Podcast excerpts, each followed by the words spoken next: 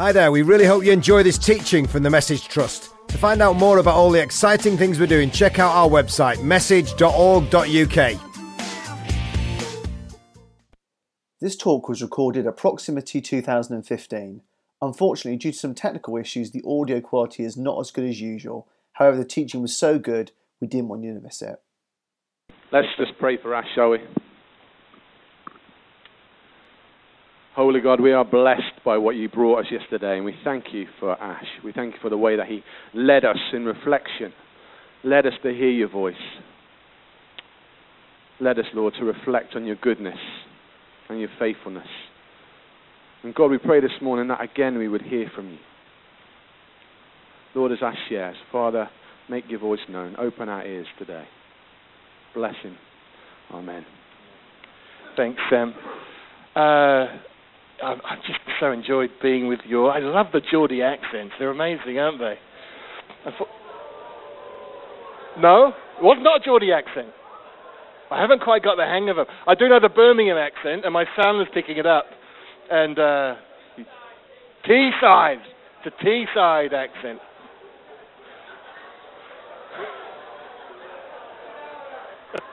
Sit down now. I, I do love it. My dad actually is from Manchester, and was always growing up as a, um, uh, in Australia, my, my uh, as a British migrant kind of kid. It was always a bit difficult, you know, with the sports and all that kind of stuff. Because whenever Australia lost, all my friends at school would kind of, you know, hang out on me, you know, uh, in cricket or football or anything. Um, and of course, when Australia won, all my family would hang out on me as well. So I'd kind of uh, never, never, never win. And I mean, I, I guess uh, yeah, dads and sons always have interesting kind of relationships, don't they? I don't know if you saw recently that across the country they had um, children, young boys, giving presentations about what their dads did for work. Did you see this? It's in the, the Guardian, I read it. So it may not be true. But, uh, but yeah, one boy was saying, My dad's an engineer. Oh, that's amazing. What does engineer do? And tries to explain what his dad does, you know my dad's a manager of a, of a factory. Wow, what, you know, tries to explain what that is. And then one boy says, actually, my, my dad breaks into manor houses, steals the silver, and sells it on eBay. Whoa. The teacher pulls him aside after class. Does your dad really do that? No, sir. My dad's an English cricketer, but the family's too ashamed.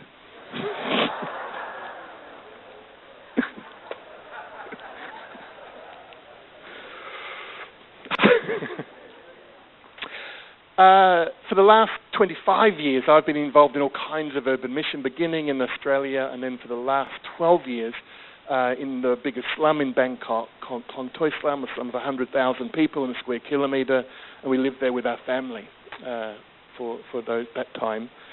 about five months ago, we moved into Winson Green in uh, Birmingham, and of course, we're part of the Midlands uh, Eden team, and um, I'm starting an initiative called the New Newbigin Centre which is aiming to mobilize, form, and equip uh, Christian leaders for a new urban world.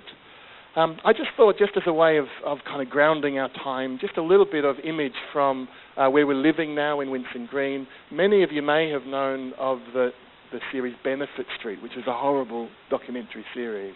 But I do want to kind of show a clip from that, just to kind of ground us into what is happening in the broader scene here, and then share a little bit from God's Word and some of the challenges I feel around the calls to conversion, the calls to discipleship. Okay.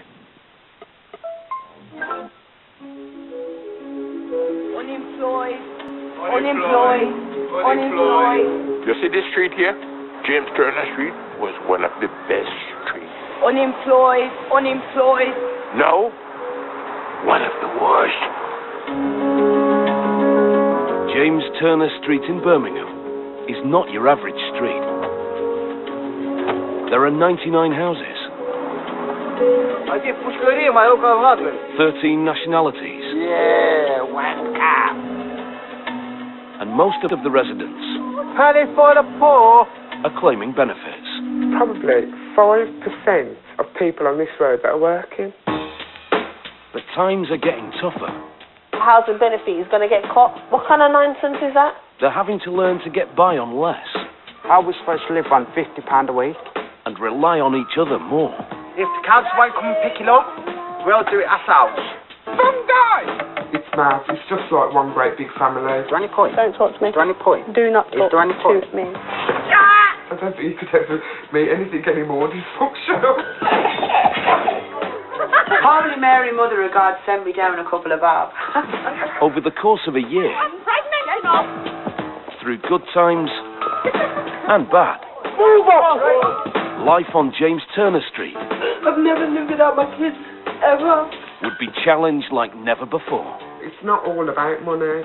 You could have all the money in the world and have nothing compared to what we've got round here. That's a road.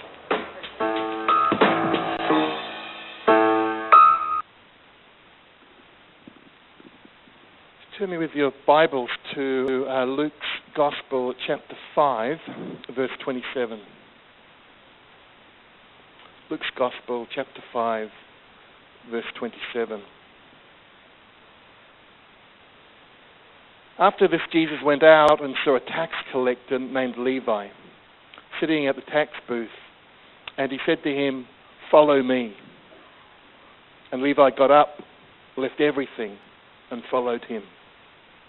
Then Levi gave a great banquet for him in, the, in his house, and there was a large crowd of tax collectors and others sitting at the table with them.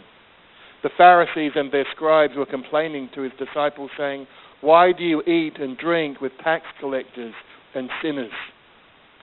Jesus answered, To those who are well have no need of a physician, but those who are sick. I have come not to call the righteous, but sinners to repentance. Lord, as we uh, share this time together, I pray that your Holy Spirit would continue to move. Lord, where there are things just from me, Lord, let those things fall to the ground. But Lord, where there are things from you, let them be like good seed and find good, good ground and grow, not just for those folks here, but have an impact here, but around the UK and around the world. We know your word can transform our lives, and we want to see that happen this morning. Help us in Jesus' name. Amen. I, uh, I am an evangelist, really, in lots of ways. I want to see people meet Jesus. I want to see people follow Jesus. It's, it's my heartbeat. I want to go to the places where Jesus is not known very well and help help introduce people to Jesus. That's that's been my life, really. But I guess over the time I've realized that it isn't just a matter of winning arguments. It isn't just a matter of sorting out programs. Something spiritual, something mystical, something supernatural has to happen, both in the lives of those I'm sharing with, but also even in my own life. I can only share the good news that I have. I can only point people to the Jesus I know. Uh, there were four kind of conversion experiences that I see in this story that are so important. They're conversion experiences that uh, you cannot manipulate, you cannot make for other people, you cannot uh, generate yourself.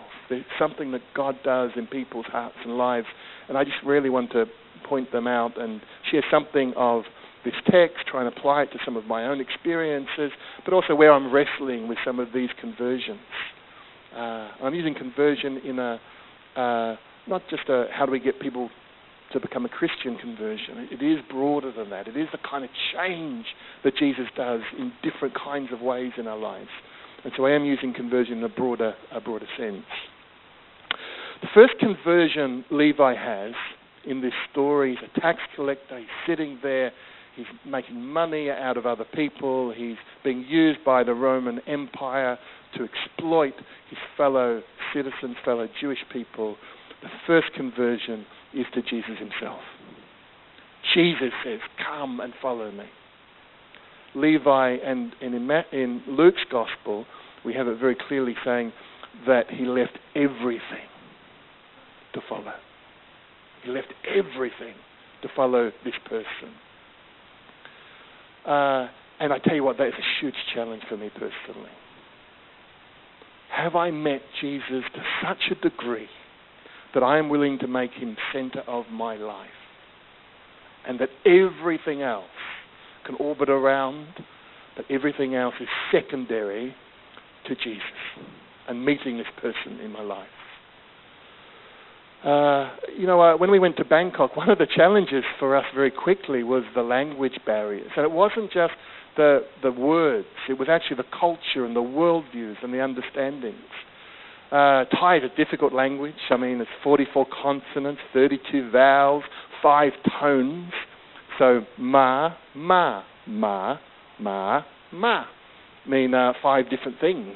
So, some means come here, some means a horse, some means your mother. I mean, you don't want to get these kind of things mixed up by uh, a different kind of uh, tone. And so John 3:16, for example, in perfect Thai, is incredibly difficult to say. but assuming you can say it in Thai, what it means to the person in our neighborhood uh, is not what we mean. So, for example, God, the best Thai word for God is prajao. Prajao. If, if someone heard it on the street in Thailand, they would actually think you're talking about the king of Thailand. Uh, that's because how it's most commonly used. But it is the best word in Thai language for the highest kind of uh, highest deity.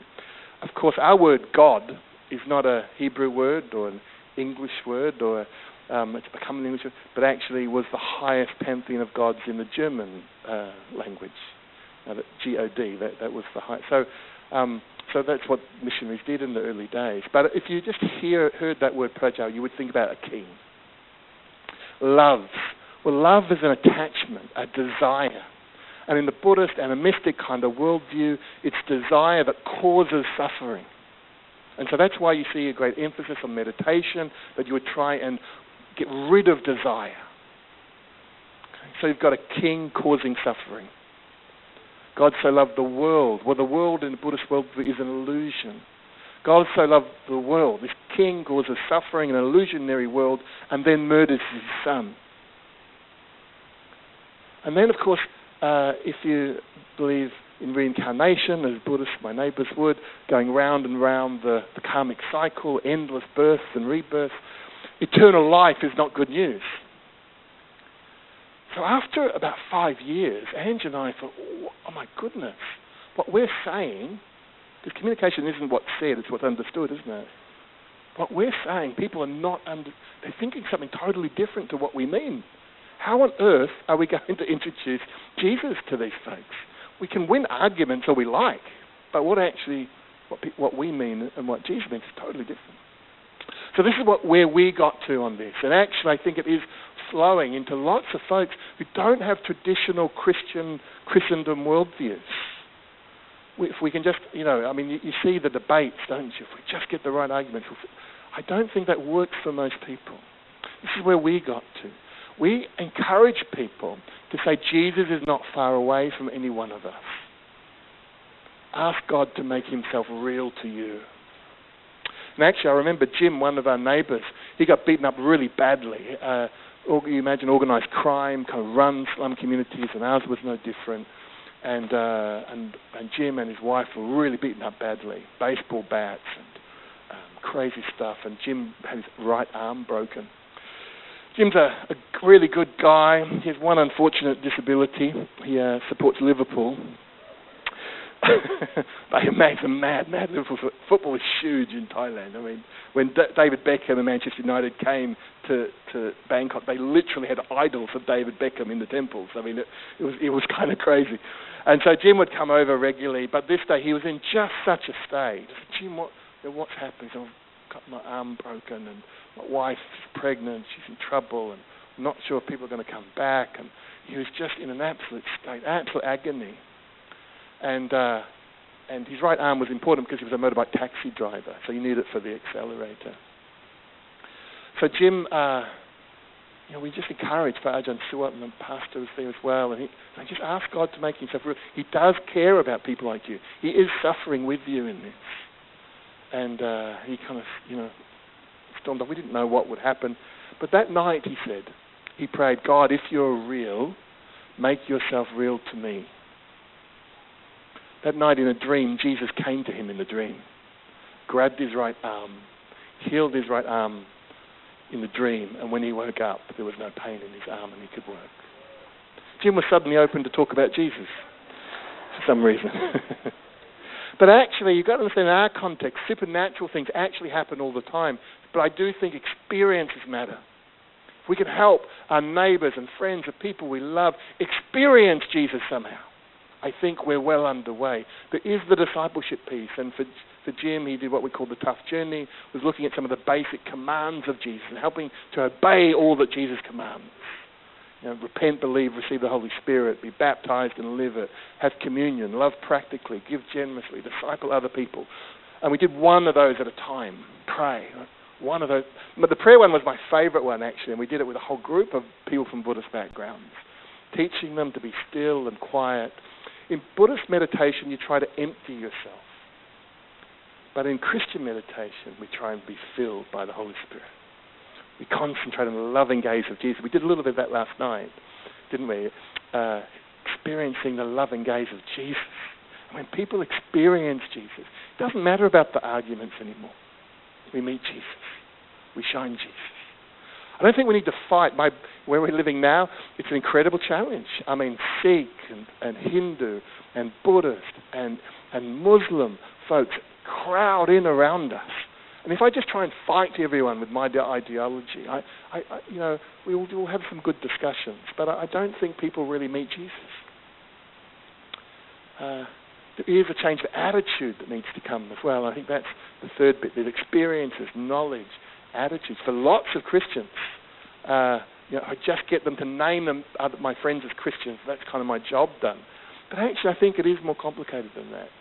Um, most of our folks who would come along to our church wouldn't describe themselves as Christians. They would say Jesus is the center of their life. But being a Buddhist was so kind of wrapped up in, in who they were culturally. Um, and, and, we said, well, we don't care what you call yourself so long as Jesus is Lord and Savior. And so uh, I was at a, a meeting um, just uh, a few months ago. Uh, the Archbishop of Canterbury called lots of faith leaders in our neighbourhood together, and I was sitting around the table. And the question was to share uh, how does your faith inspire what you do? And Buddhist folk and Muslim folk, uh, there were some other kind of Christian folk there, and they were the some. I mean, some folk know how to do this. Others kind of, you know, we're all on the same path and all on the same mountain, all that kind of stuff. Um, most people don't. Other faiths don't believe that and think it's a bit insulting, actually. Well, Islam is not the same as Christianity. It's not the same. They are competing claims of who Jesus is. Now, I'm not saying we should go and fight people, but I think we do need to share clearly why we have hope in Jesus Christ and the resurrection from the dead. Interesting, some of the other Christians around the table, they were lovely and they just didn't want to offend people and they were very gentle. But they said, you know, what inspires me is spirituality. I, am not sure. No one knew what they were talking about. I must be. I was the last person as it went around, so I kind of felt it's always good to get the last word sometimes in these things, isn't it? Um, but I said is, what inspires me is that Jesus rose from the dead. He overcame death. He overcame suffering, and he's ushering in a world that can be different. I can work for change and hope in my neighborhood because Jesus rose from the dead. And I can attach myself to his resurrection. I can join, I can follow, I can participate with that person. And everyone said, Amen. I didn't quite, but people could get it. Wow, that's an exciting vision of the world. And I think sometimes those types of discussions are much better than how can we just kind of beat someone else in an argument. Can we help people encounter Jesus, follow Jesus, so when they do it, they have this response that Levi had, leaving everything to follow him. Conversion to Jesus is central, and uh, in some sense, you know, uh, you know, just the most crucial thing in our lives. Are we continually putting Jesus center of our lives? Is our best time, energy, thought, creativity connected with Jesus? Not just Jesus' work, Jesus himself. Next conversion is, uh, is the conversion to the margins. Now, Levi was already a marginalized person, a traitor, all that. Um, but as he follows Jesus, his house gets opened up. And he has this table fellowship with all kinds of crazy folk there. Now, the word sinner, often we think the word sinner we're thinking naughty people or whatever. And often, you know, kind of hear those testimonies, aren't you? It's kind of my life was this, and so dramatically bad things happened, and then I came to Jesus, and my life got boring. Um, some of those things are kind of, you know, it shouldn't be like that, should it? and actually, the word sinner in this context is about being unclean, not pure. And you see the Pharisees kind of taking this up. Jesus, why are you eating with these kinds of people, these unclean people, these sinners, these tax collectors, these traitors?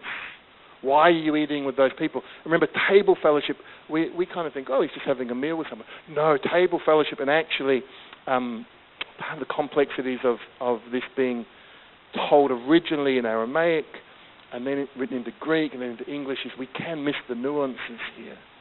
Because what this text is actually saying is Jesus is the host of this banquet. He's reclining.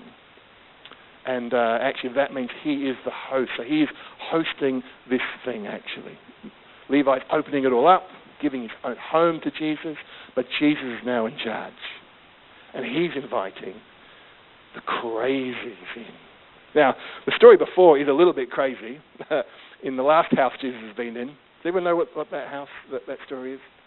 It's the guys that break the roof down to, to get the paralytic guy in so Jesus can heal him. So that's the last house Jesus was in. Uh, the roof collapsed. so this is the next house, and Levi is opening it up. Now, this is the conversion to the margins, the conversion to the poor. All of us will have different stories in this, but I, I talked yesterday about the kind of miracles that can happen, that Jesus does touch people's lives as we stand with those on the edge, but we also change too. What I didn't talk about, and I do want to raise this as, an, as a genuine issue for me personally, is if Jesus is Lord and Savior and center of our lives, and Jesus goes to the margins and the edges and invites us to come and follow him, it does have implications for those we love, doesn't it? This is not just an individual thing. This includes our families and our children and our mums and our dads. All they're affected by us following Jesus in this way. And this is not an easy thing to grasp. Um, my daughter was five years old when uh, when we went to Klong Toi. And uh, and it has, was a traumatic time for us. I don't want to step back from that.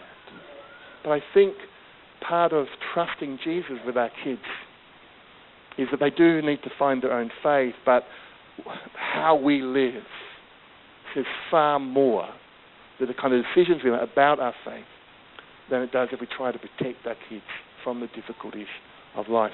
Now, my daughter will tell her own story in time, um, and she has actually had something published. Uh, so I will read this. This was uh, a bit of a surprise when it came. She was interviewed for this and has written um, in her this Take Five magazine in Australia. Don't know if you have equivalents here. It's kind of a tabloid magazine. You know, you buy at the at the supermarket. Uh, and they kind of put some. Uh, they they did take some liberties. My daughter tells me. Um, the title is "Slumming It." I grew up surrounded by rats, pythons, gangsters, and prostitutes. Amy Barker, 17, from Blackburn North, Victoria, and Melbourne. Um, so some of it is kind of, you know, taken, whatever. But this is what she said um, about her experiences. There was a seedy side to life in the slums. For starters, we rented our own home from a local gangster. Then, when I was 12, Auntie Blau did a talk at our house church. My family were beggars, she said. I worked in the sex trade to save them. I couldn't believe it. Auntie Blau in the sex trade. My heart sank as she spoke about being trafficked to Singapore, kept in a cage, and re- raped repeatedly. I was in shock when she took me home afterwards. Families that are very poor sometimes believe there's no other choice but prostitution for their daughters, Mum told me later. As if that wasn't bad enough.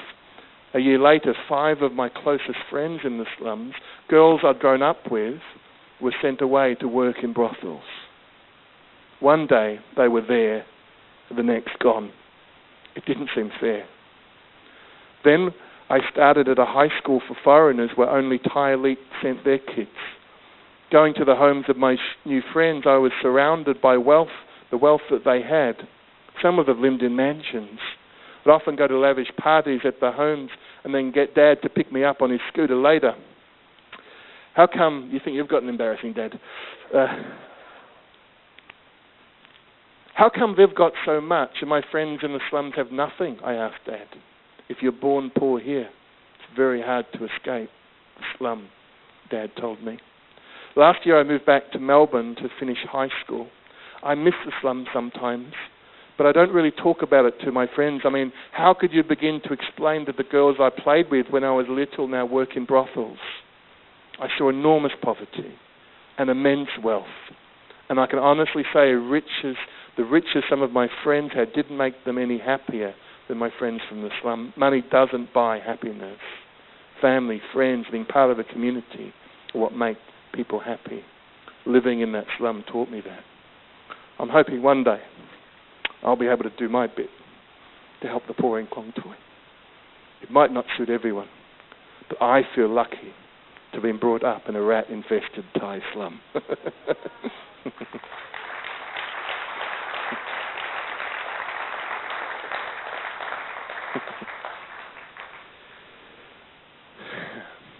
How do we include people in our family lives? How do people become like family to us? People like Blah. we, we loved Blah. She, she was like an auntie to us, and yet she had this traumatic background that affected us. But I feel incredibly privileged to see what Blah has done. She started Toi Handicrafts with Ange. They did over £200,000 worth of sales last year. She helped all kinds of women come out of prostitution like she had and uh, and met Jesus all the way. And and I tell you what, to help your children experience those kinds of things is far better education than trying to protect them from it. Now, I'm not saying my daughter, she's old enough to make her own decisions now. And you hold your breath, don't you? You hold your breath and uh, and you pray like mad. Uh, but but I feel like um, yeah, in terms of following Jesus, she's had a good experience of that. One of the challenges for us in uh, Winson Green now is how do we help include people into our lives and our family? There are a number of churches in our community. Uh, they're terrific churches, a lot of African Caribbean churches. Um, there are lots of, uh, I say, lots of, um, uh, what's the Sikh temples? What are they called? Gurdwaras. Gurdwaras lots of Gurdwaras, huge ones. They're, they're by far the biggest kind of. So, so how are we going to gather people for discipleship community, include people in our lives? I'd really appreciate your prayers. Not this Thursday, but the 28th, we're having what we call a peace meal on a Thursday night, including all the people. Angie's been connected with the school at Oasis. Um, we've kind of got connections in the neighbourhood, other people that we know, inviting to share a meal together that has a kind of liturgy with it. So you you pray. Everyone prays. Everyone gets to participate. Uh, I think that's part of the trick of this. Um, getting, including, almost assuming faith, that, assuming that Jesus isn't far away from anybody, and including them in. So we've kind of got, yeah, a big day, and uh, Thursday week. Does that sound about right? Um, and I'd appreciate your prayers for that. I guess the challenge for all of us is how diverse is our family? How diverse is our table fellowship? uh, Shane Claiborne, a friend of mine, once did a survey of strong followers of Jesus, and he found out that 80% of those strong followers of Jesus believed Jesus spent time with the poor. But then when he asked them, Do you spend time with the poor? Only 2% said yes. I think that gap between what we believe about Jesus and following Jesus is one of the great scandals of our time. Not just doing programs for people, not just running things for people, but including people into our families, into the table fellowship. That, I think, is a huge challenge for all of us. The third conversion is one of community building that we really find out very quickly. We cannot do this by ourselves. And even Jesus is there. He's got um, Pharisees and Sadducees trying to have a go at him. But he's got these disciples who are kind of sticking up for him, and, and, and then Jesus kind of overhears the conversation and speaks into it, the priorities of the kingdom of God for the poor. Um, but we, we very quickly realize this is not a solo sport. This is requires teams and diverse people to see change happen. I, um, one of my heroes in all this, in community organizing, um, is John Perkins. Is that name familiar here? He's an African American civil rights leader, uh, brilliant man in his 80s now. And we had the privilege, uh, I helped run a thing called International Society for Urban Mission. We run summits, we have a journal, and, uh, and we got John Perkins to speak to us. And he was quite incredible, actually, the way he, uh, the way he kind of uh, speaks and, and thinks. He argues and uh, a kind of typology that, of leaders that are needed to see change happen in communities. Um, he argues that because of wealth being you know, sucked dry from communities, we do need people to reverse that and to relocate into some of those despairing neighborhoods. We need relocators. Then you then ask, actually, but we also need people to stay. We need remainers, people who actually could decide not to live in this community. I mean, Ange and I, we're relocators. We moved, intentionally moved into a slum community that was not our own. We've intentionally moved into Winson Green, the, the community you saw there. Um, but actually, some of the, the most important people in our neighborhood are not us.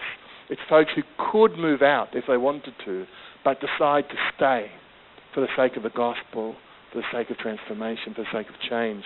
Um, yesterday, I showed a video clip um, that included Pooh, one of our neighbours, and uh, and she got a, a cooking school together um, with Ange, and uh, it was amazing. It became the number one thing to do on TripAdvisor uh, uh, in Bangkok. Number two was the Grand Palace, and then she got a book that l- launched, Cooking with Pooh and uh, and that did really well. It won Frankfurt Book Fair Award for the oddest book title of the year, and uh, and uh, yeah, it was it was a phenomenon. And actually, when my book was launched, Slum Life Rising, was my PhD work.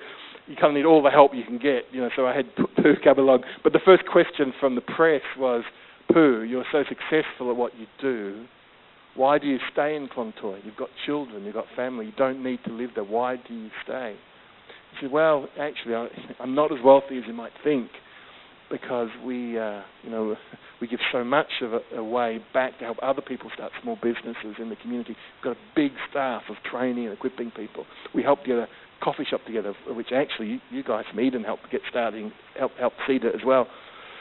Um, and so I'm not as wealthy as you think, but you know, I used to have to work from five in the morning till nine at night, uh, just selling food."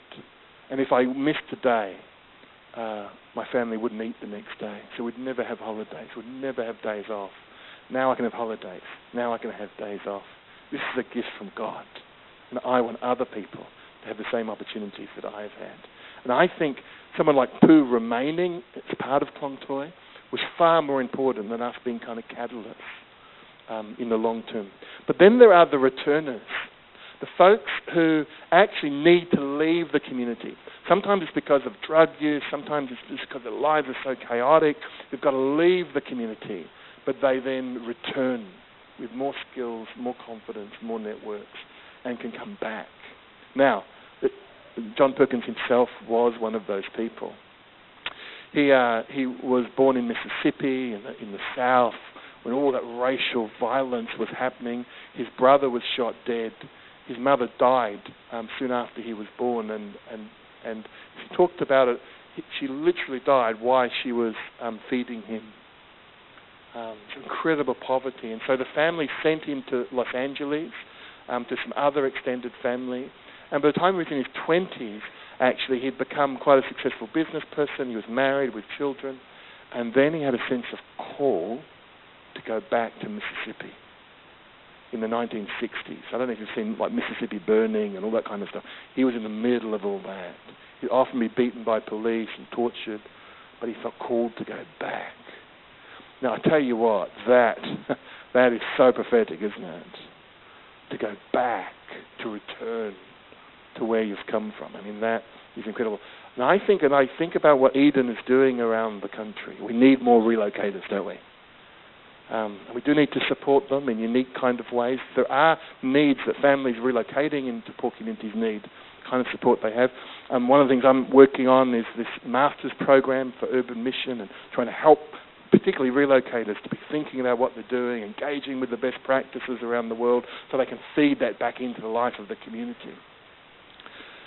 But Remainers and returners, there's not, there's actually a huge gap, isn't there, how to best support those kind of folk. We've been talking with Sam and others. Could we identify high potential emerging leaders from, from estates and other places? Um, and hothouse them together, incubate them together, get them to know each other, work with them to build confidence and networks uh, over a year. And so we're trying to work out a program that will help support that as well. Because I actually think the change will come from, from there rather than the mainstream churches, actually. And what can we do to help nurture and support those local grassroots leaders? What, and, and, and I would say to each of us, don't, don't just think of the person who can relocate. Who is the person who could build up this community? Who could remain? Who could return? Um, one of the other things we're looking at, and I really appreciate your prayers. Um, one of the things that happened when we went to Winson Green the first time over a year ago, uh, the local diocese, the Birmingham diocese, "Look, we have this old church building. It fits a thousand people. No one uses it. Would you like it?" Uh, there's a seven-bedroom manse. It's huge. Um, it's kind of being rented out at the moment, but there are month by month. Would you like it? And uh, we didn't particularly like the church building because it was so huge. I didn't know what we were doing it. Um, but we quite fancied the manse. uh, when we've been negotiating, negotiating, negotiating, and on Thursday, finally, the uh, archdeacon uh, gave notice to the folks in there, and we move in. So we move in. Um, we can get access to the building on the 23rd of July. We're still hopefully signing contracts this week, but we are praying for the right people to come and a bit like a seedbed idea that people come and learn and grow with us, but then can go and start new Eden teams and others all around the country. That's really what we'd like to, to see happen with that vicarage. So please pray for us with that. But I, I, I'd say for all of us, who are those leaders we can invest in? Sometimes it does mean sending them away. I mean, I don't know how many Eden teams we have at the moment. Do we, roughly? 35. Could you pray who is it that I could come and join my team, not just for my team, but we could help start another team out of them? If you could go from 35 to 70 teams just on multiplication, now that takes a kingdom mindset, not just my work and my kingdom, but, but help support other teams. And that's where real change happens. Sometimes that will be relocators, some returners. Um, but I think I wonder if that could be a challenge for us. And then the last the last conversion is actually pulling all this together. Is that the kingdom of God is not just about individuals, it is about God's will being done in particular places. So the conversion to our place, to our patch. God's will being done on earth as it is in heaven. And of course, Levi has been a traitor to his place. And so he has to give that up. He has to open his own home up and it becomes a different, a different place because of it. Um, and, I, and, I, think for us, you know, in Klong Toi, the imagination was what would happen if the kingdom of God that's been ushered in by the resurrection of Jesus, what if that fully came in Klong Toi? What would it look like? What would it smell like? What would it feel like? What would it look like? It wouldn't just be everybody going to church. It would be people living healthy lives people having joy, people having hope, people connecting really well and supporting each other. I mean, and I think that is one of the, the big questions. What will God's kingdom coming look like in our neighborhood? Are we so committed to this particular place? Now, the, the theology of place, the spirituality of place is really important. And you do have some amazing places here in the UK that have such history. I, I got to the holy island of Iona. Have you have you been there? I mean, it's where the Celtic missionaries in the sixth century went, when uh, the Dark Ages, you know, Europe had had been lost, and from that little island, Celtic missionaries went all around Europe and re-evangelized Europe. It's an amazing story. It's part of the history of these islands. And I remember praying in, on the holy island of Iona, saying, Lord, do it again. Then I went to John Wesley's prayer room. And I remember what was happening with the Industrial Revolution and how Wesley had a vision for what could happen among working class people, how they were excluded from churches. The reason he preached in fields wasn't just because they were bigger, is because the poor were being excluded from churches. And so he went to the fields and he mobilized leaders. And he saw a revolution happen in on these isles. And I sat and I prayed where Wesley prayed, and I said, Lord, do it again. And then I went to the holiest place of all, Old Trafford. And I saw Man United win the semi final of the Champions League and said, Lord, do it again. But hasn't, that one hasn't happened yet. but quite seriously, God is at work in our neighborhoods, and they do have histories. They do have places that we can join in with. We're not just letting God out of our pockets, we're joining in with what God is doing. Uh, and I would love it if you would think not just about individuals, but the place. I mean, you can actually tell the gospel story in a triangle about God, people, and the earth, and how in, in the original story it was good. The relationships were good. But then there was a corruption. There was a breakdown of relationship between God, people, and, and, and the garden. And they're expelled. Then, of course, the people of God emerged, the people of Israel, the Hebrew people.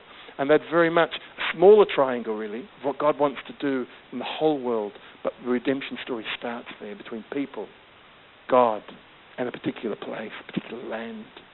Of course, Jesus comes to usher in that God, people, and the whole earth will be renewed.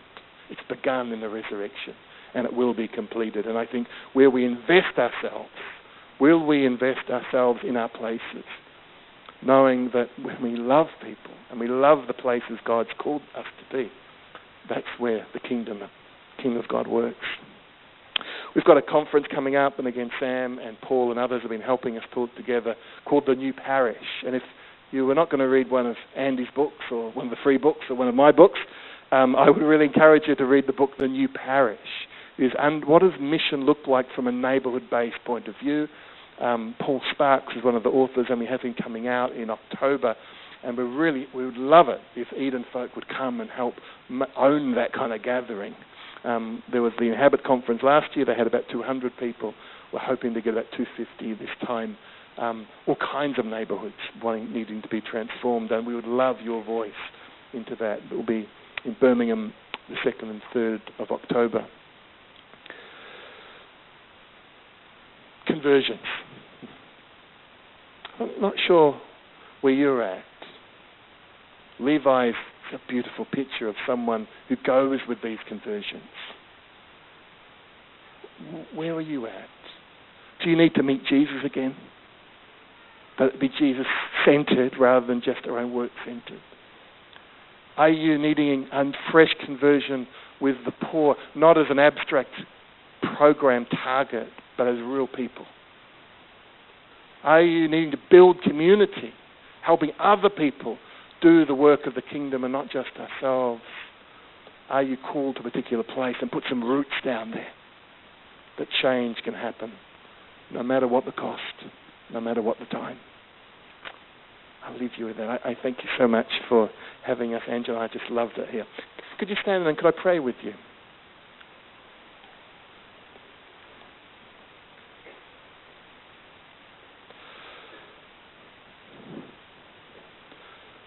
Lord, I pray for each person here that they would meet Jesus afresh. Their relationships with those on the edges and the margins would go deeper.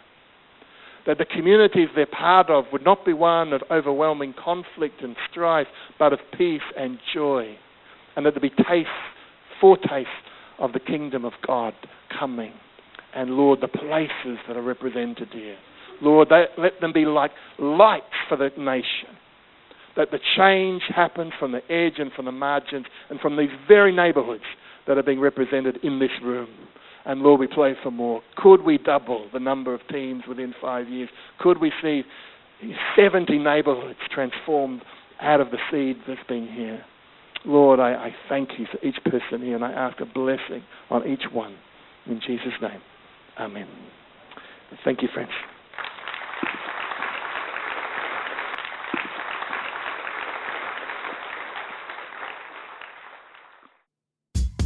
Thanks for listening. Don't forget to check out message.org.uk to find out how you can support or even get involved with one of our teams.